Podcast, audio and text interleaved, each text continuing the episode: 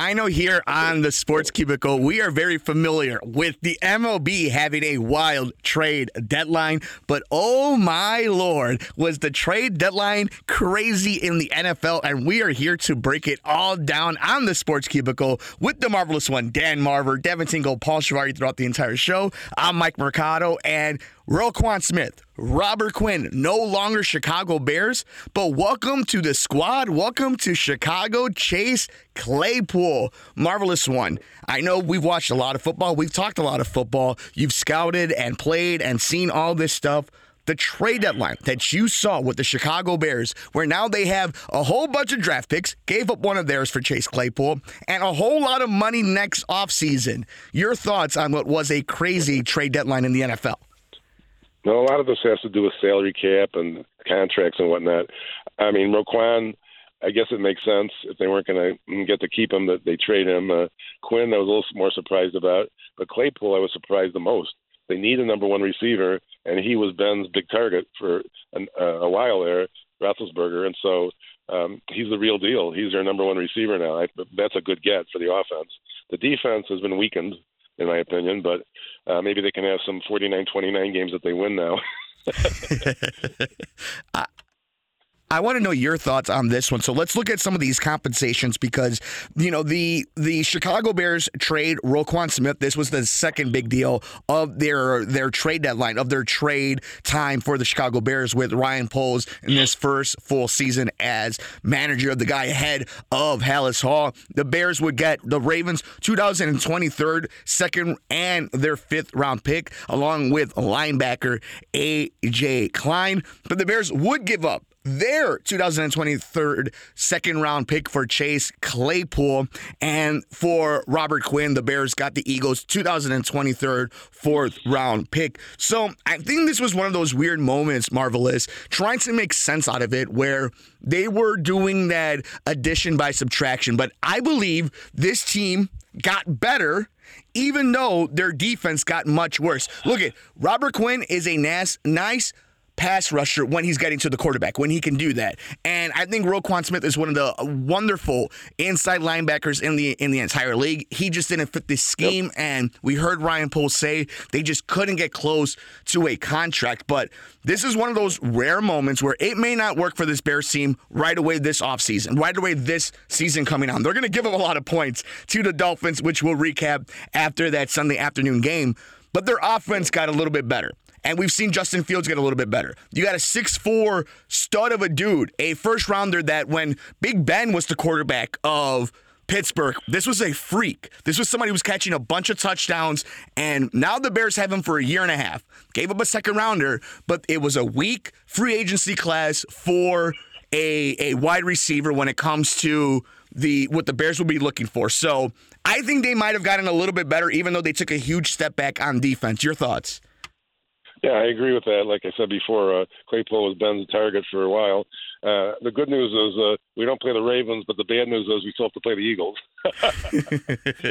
so we'll see Quinn again. But uh, I think this connection is going to be you're, you're going to see that that's going to be a good connection because now they don't have to you know rely on uh, Kmet uh, necessarily and uh, you know and as a as a last resort they can they can use a tight end as they need to, but they're going to still have a choice here because it didn't look like what they had was necessarily you know working out in terms of the receiving corps. It was improving, but I think that this will is a dramatic improvement and it helps out guys like Darnell Mooney. Cole Kmet might take a step back when it comes to his targets. It's not like he was getting a bunch of them, but you know it goes to your point. He might not get a little bit open. You do have Darnell Mooney. He might be a little bit more open. If St. Brown could stay healthy, he'll be a little bit more healthy. You're not relying on so many of these other guys that you look at who they were starting six weeks ago, three weeks ago, and where they're at now, and how this offense has kind of taken another step. I don't want to sit here and say this is the second coming of the Buffalo Bills and and the way Josh Allen or what Philadelphia is doing with Jalen Hurts, but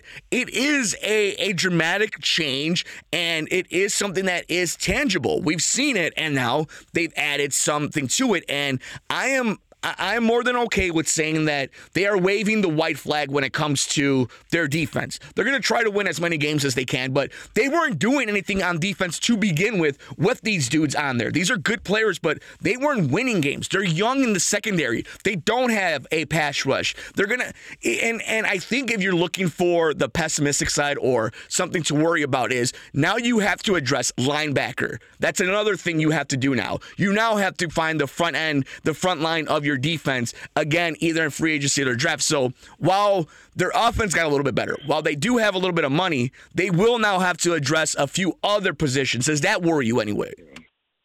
Yeah, I mean it does because they had Smith and Mack, and so now they don't. so obviously, they're maybe they're going to draft somebody in 23. It just they, they have to fill those gaps, obviously. So uh, that's going to be the need now. Whereas it looked like it wasn't going to be a need at all a year or two ago. You know, so now they have to uh, fill that need and and uh, and shore up the defense. Um, you know, I think that you're right about the defensive secondary. It is very young, and the line you know, is, is, is actually not done too well against the running game for the most part this year. So the defensive line, I mean, so uh, it does it is a work in progress, shall we say?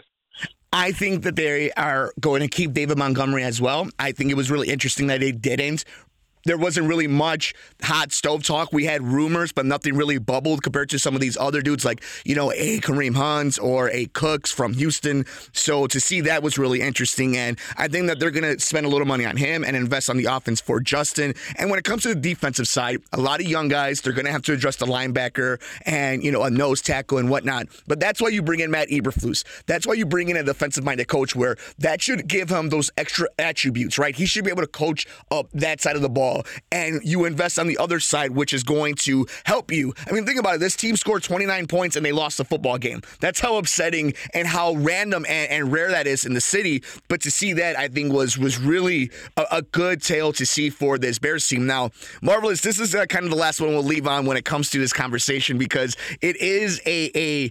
I think it's a win for Bears fans and for anybody who's interested in seeing this franchise take a step or is a fan of Justin Fields for one reason or another. It's if you don't like Green Bay, if you don't like Aaron Rodgers, if you don't like what they did, the fact that Minnesota went out and got TJ Hockenson, the fact that nobody in the front office of Green Bay thought it was a good idea to go get Chase Claypool for Aaron Rodgers. And it seems like reporting is the Bears' second round pick was the thing that put it over because they're going to be a much higher pick than Green Bay.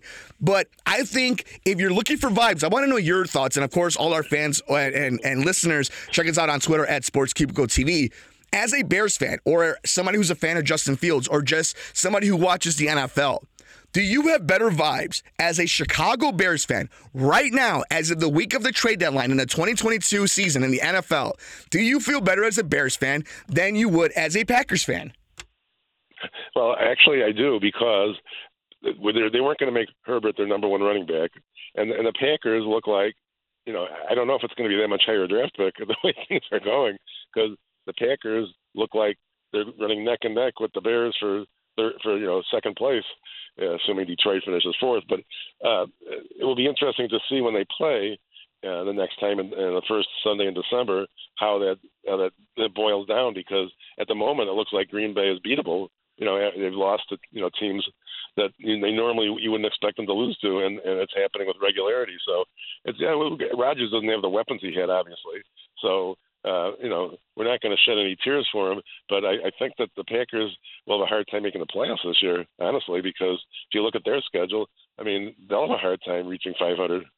I 100% agree. And, and that's the reason I really bring this up because I think this was a turning of the tide. Now, in the NFL, we know how crazy things are. How this may not work out for the Bears. They may not get it right. Just because you have draft picks and all the money doesn't mean it works out for you. How many times did Jacksonville and the Jets have so much money in draft picks and they can't do anything with it? It's not a guarantee. But for the first time in 32 years I've been on this planet, that I've been able to sit here as somebody who loves the NFL, who loves the Chicago Bears, that going into the future, is so much more uncertain if you're a Packers fan.